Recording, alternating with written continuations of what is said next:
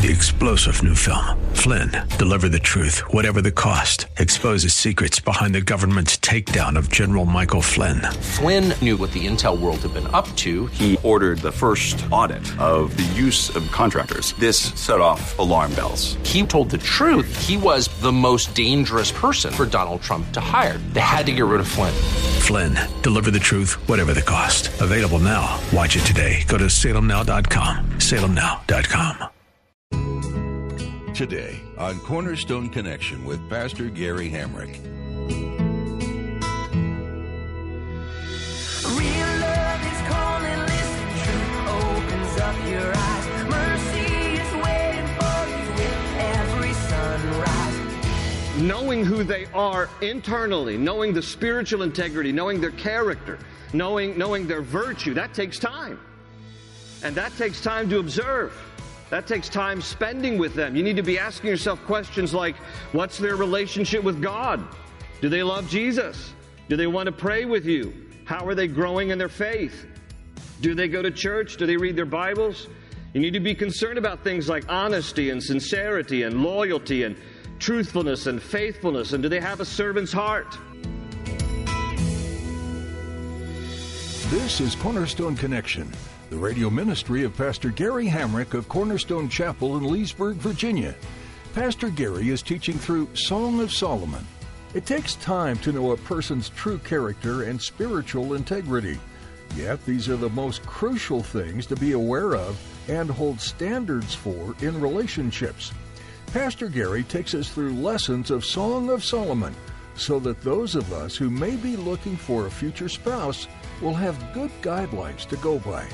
We learn the dangers of not having equal integrity in moral grounding and the need to abstain from sex before marriage. Through these guidelines, we find a way to confidently move forward into a rewarding Christian relationship. Well, let's join Pastor Gary in the book of Song of Solomon, chapter 1, with part 2 of his message, Courtship Love.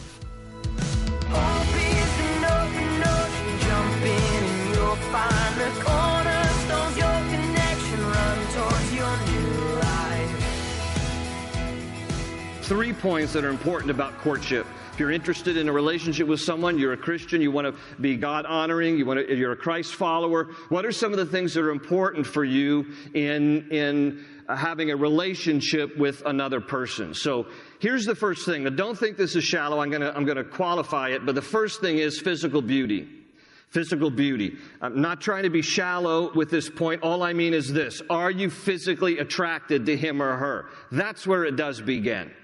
Okay, are you physically attracted to him or her? Beauty really is in the eye of the beholder. So this is not a statement like there's really good looking people and then there aren't good looking people. This is simply the reality that beauty is in the eye of the beholder. You, you will find someone attractive that someone else will not, and vice versa. Beauty is a very subjective thing. And that's a good thing because therefore someone is attractive to someone. That is the reality. That is true. Uh, you know, for those of you who, who think, well, on a scale of 1 to 10, I'm not so sure that I'm that best looking. Don't evaluate yourself like that because everyone is attractive to someone. Beauty is in the eye of the beholder. But we can't over spiritualize this. Sometimes Christians are just like, well, it's really not about the external, it's all about the internal. It's about their heart. Okay, listen. That, that's going to be point number two, so hold on. But point number one, don't breeze through it because you got to look at this person for the rest of your life. If courtship ends up in marriage, you have to honestly want to wake up in the morning and look at the person. They should be easy on your eyes. Again, beauty's in the eye of the beholder. It's not a statement of whether they're good looking or not. The important thing is, are they good looking to you? Because in this story, they are physically attracted to each other. They are on fire and fuego. I mean, it's, they are on fire for each other. And because they are attracted to each other physically, she sees him as handsome. He sees her as beautiful. And it gets pretty steamy from the get go. Look here, chapter 1, verse 2. She speaking here, okay, she starts talking in the book and she ends talking in the book and she talks in the middle. but I, I like sometimes she's in the driver's seat, it's okay. She plays offense once in a while. Guys kind of like that, ladies. It's all right. But she says, verse 2 Let him kiss me with the kisses of his mouth, for your love is more delightful than wine. She's attracted to him. Of course she is here. She wants to be kissed by him. And she says that his love is more delightful than wine. She's, she says, I'm intoxicated by his love. I'm attracted to him. I just want him to kiss me. Now, listen, she's a little insecure about her looks. Look down further, verse 6. In verse 6, she says, Do not, she says to him, Don't stare at me, because I am dark, because I am darkened by the sun. My mother's sons were angry with me and made me take care of the vineyards. My own vineyard I have neglected. Again, she's a poor peasant girl from the country. She doesn't have a good relationship with her family. And her brothers have pushed her out in the field and say, just get work in the vineyards in the field. So they're angry with her. We don't know all the family dynamics here. She says she's dark. It's not a reference to her race. It is a reference to the fact that she's been scorched under the sun. And so she says to Solomon, I feel weathered by the sun. I don't feel very pretty. And he comes back and says this. Look at further down, verse 15. You know, it's interesting how today we pay money for a fake bake you know, because we love the tan. Uh, but in the day, back in the day, if you had a weathered look just because you were out in the sun all the time, um, that showed a life of uh, someone who was labor intensive versus someone who had a life of leisure. And, and so she's a little insecure about her looks. And, and what he does is he comes along to her and he says in verse 15, How beautiful you are, my darling. Oh, how beautiful your eyes are doves. He says twice there, You're beautiful. Twice he uses the word beautiful. And by the way, 14 times in eight chapters, he uses the word beautiful to describe her. And it's a good reminder, guys. The one that you are courting or the one you have married, tell her she's beautiful. Tell her she's pretty. And she responds, verse 16, How handsome you are, my lover. Now, he, he says you're beautiful 14 times in eight chapters. You know how many times she says you're handsome? This is it. That's it.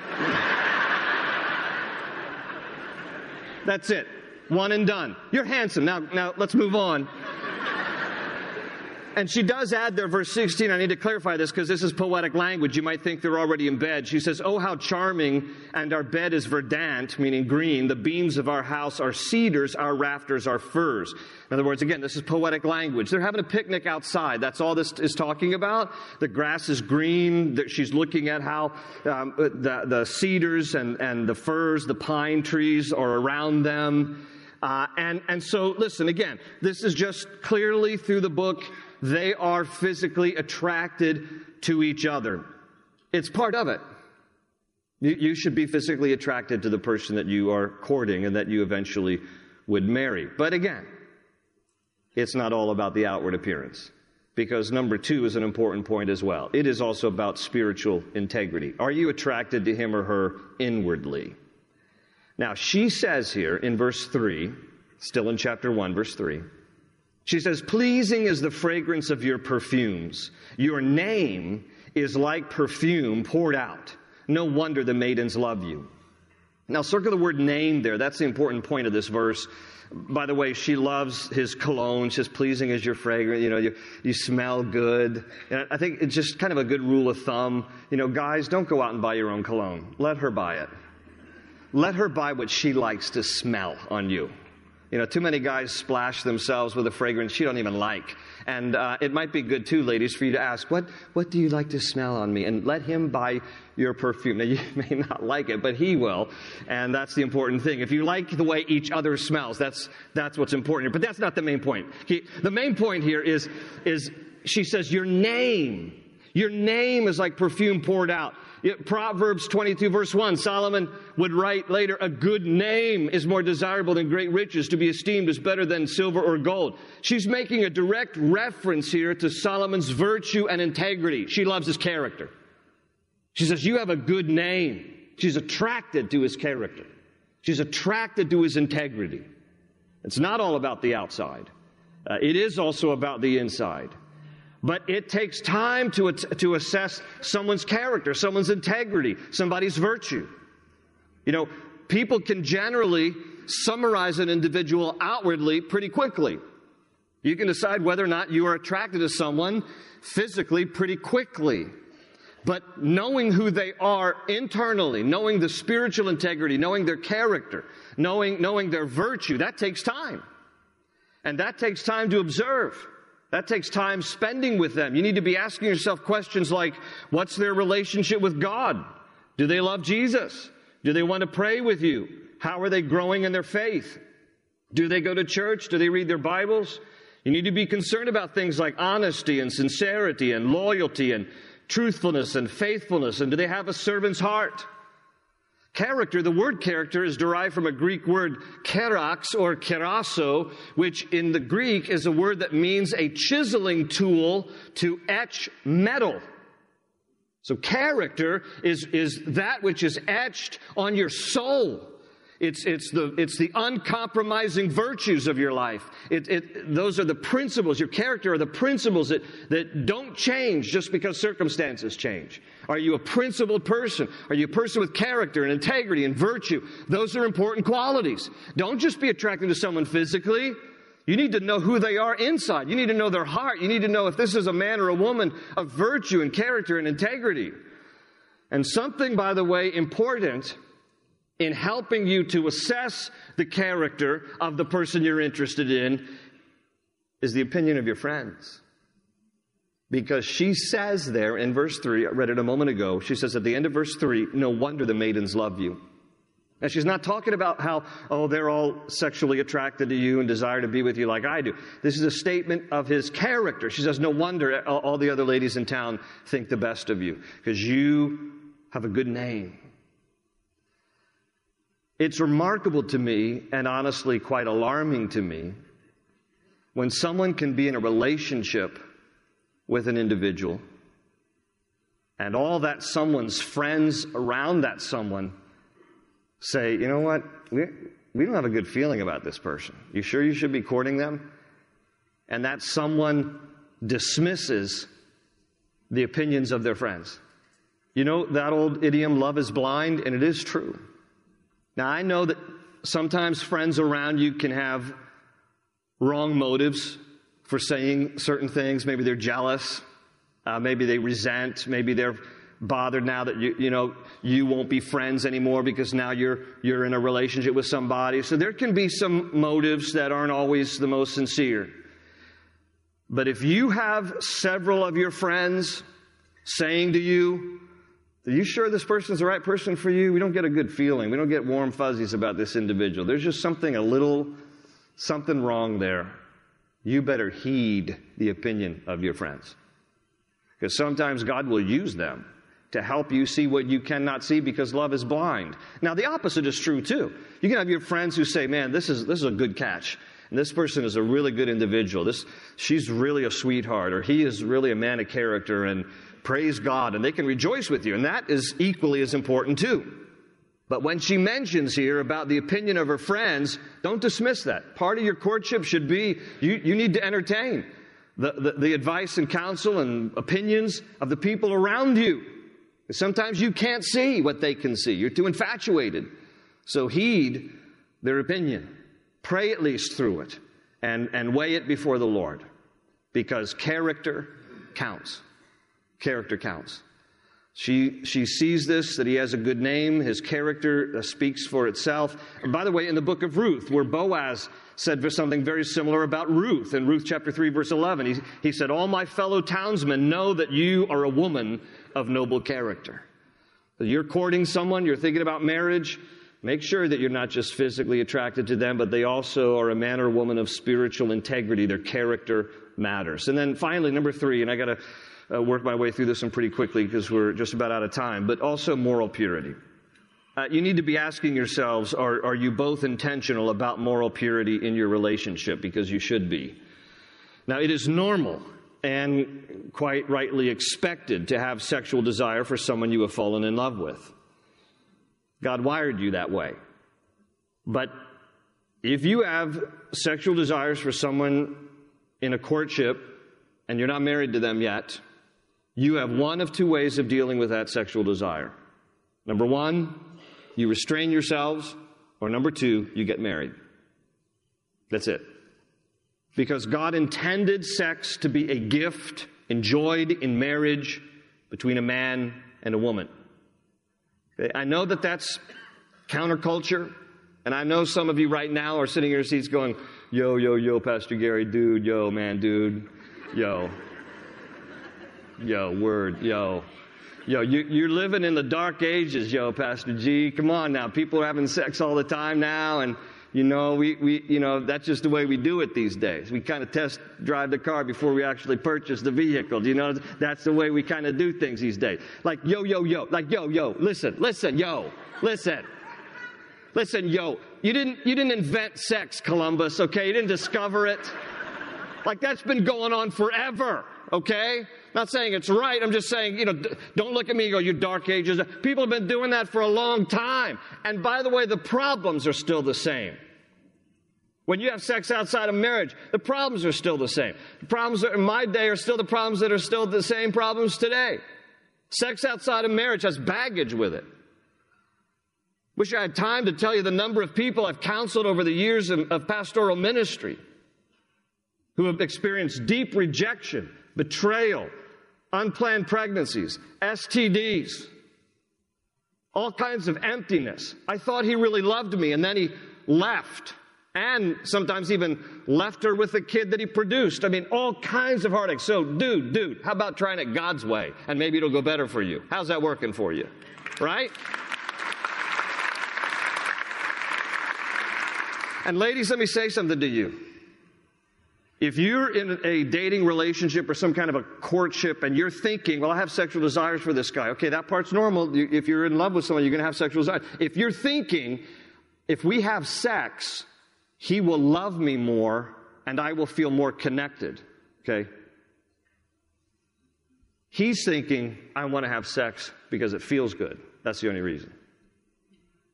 It's the only reason. I know now guys are like, you just blew our cover, Pastor G. Yeah, but I'm just telling you. He's not interested in connection. He's not interested in how this expresses love. Not before marriage. It's all about taking. You know, the Hebrew word for love is ahava. Ahava in the Hebrew. So, you ladies, now they sell it here. You used to only be able to get it in Israel, but you used to buy Ahava products, lotions, and now you can buy them here. Ahava, it just means love. And it is from the root word hava, which means to give. Real biblical love is about giving. It's about serving. It's about thinking of the other person. Our culture has made love about getting. It's really a lustful approach. Outside of the understanding of marriage, sex has just become something that people want to get. And men and women approach the idea of sexual intimacy in very different ways. But the only way that you will ever really, truly understand and experience the greatest satisfaction of sexual fulfillment is if you experience the gift that God gave God's way, which is within a monogamous heterosexual marriage. Period. Period. So, you know, if some of you are like, you know, you're tripping, it's really old fashioned, I'm just telling you, if you really want to experience God's gift in the best way with mutual love and oneness and real satisfaction, then we need to understand moral purity.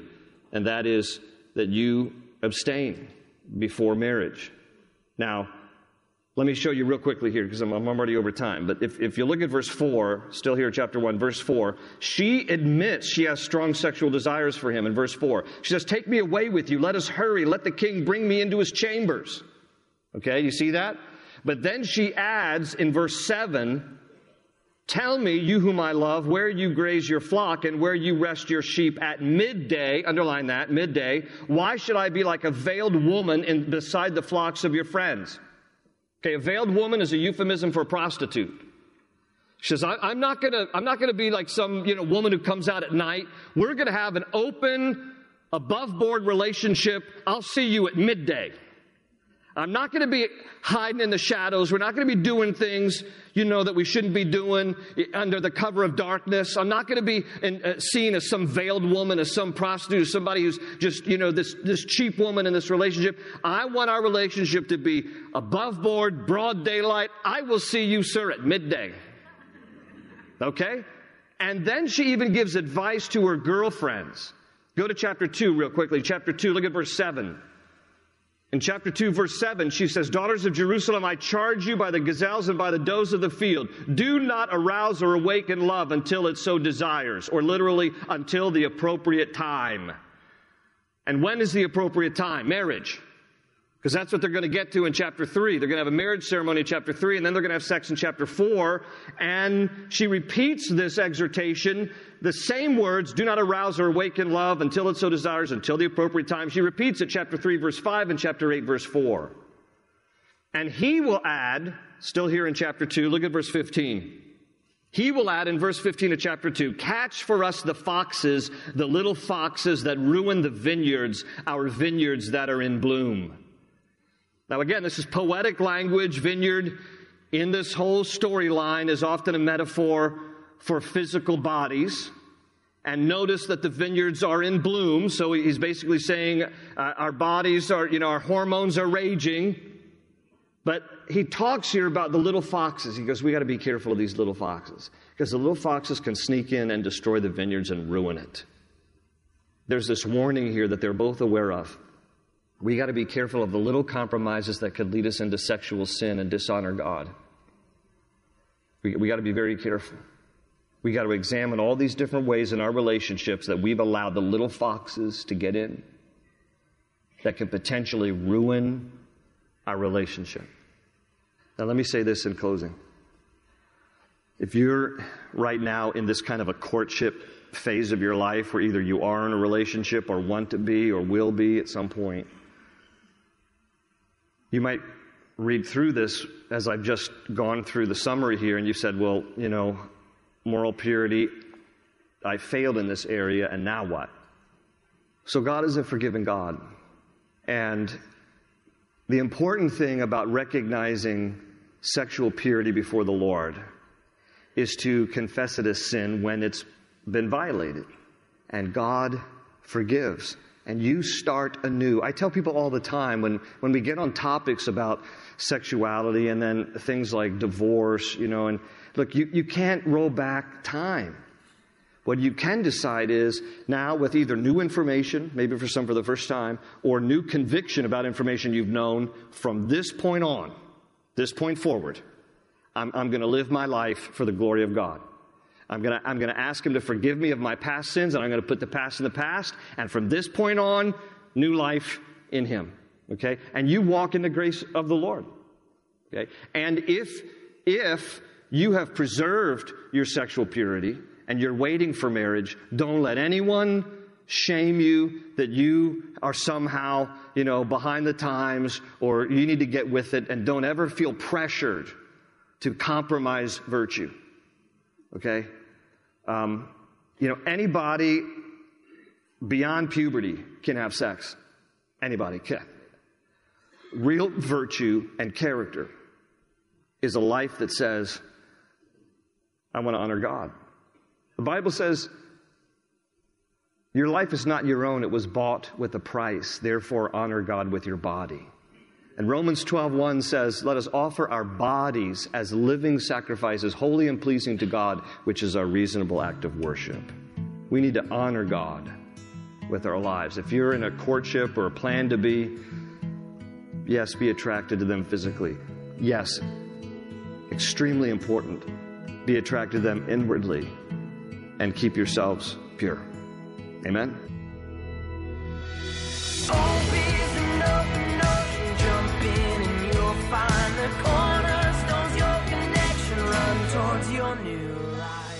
Song of Solomon is quite unique among the other books of the Bible. It's a vivacious poem exploring God's intentions for the relationship between a husband and wife, both before and during their marriage. Song of Solomon is very frank in its descriptions, yet reveals a union that's beautiful, emotional, and passionate. This book also tells us that God desires a deeply connected union with His bride, the church. He loves us more purely and perfectly than any relationship we'd ever find on earth. God's love for you caused Him to send His Son to earth to take away your sin, dying on the cross in your place. All you need to do is accept the grace He offers and begin a new life of love and devotion to God. Are you ready to take that step, or do you have any questions? We'd be happy to talk with you. Give us a call at 703 771 1500. Pastor Gary has also created a short video explaining what salvation is and why every person needs it. Visit cornerstoneconnection.cc and click on How to Get to Heaven under the Grow tab to find it. We're so glad you tuned in today. Join us next time for more from this verse by verse study of the Song of Solomon, right here on Cornerstone Connection. They say you're a wandering soul. That you've got no place to go. But still you know. You're not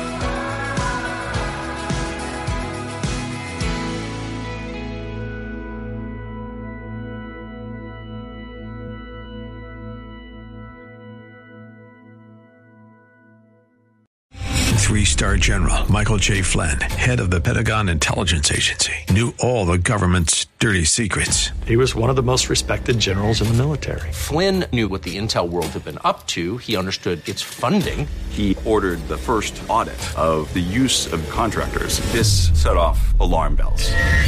The explosive new documentary, Flynn, Deliver the Truth, Whatever the Cost, uncovers the facts behind this scandal. Flynn told the truth. He was the most dangerous person for Donald Trump to hire. I find out the worst enemy that I'm going to face in my life is right here in America. They took my assessment and they wanted me to change it. And I was like, I'm not changing it. They had to get rid of Flynn. With in depth interviews, archival footage, and never before seen personal records of the man behind the headlines. I just felt like I was drowning. Flynn, Deliver the Truth, Whatever the Cost. Available now. Watch it today. Go to salemnow.com. Salemnow.com.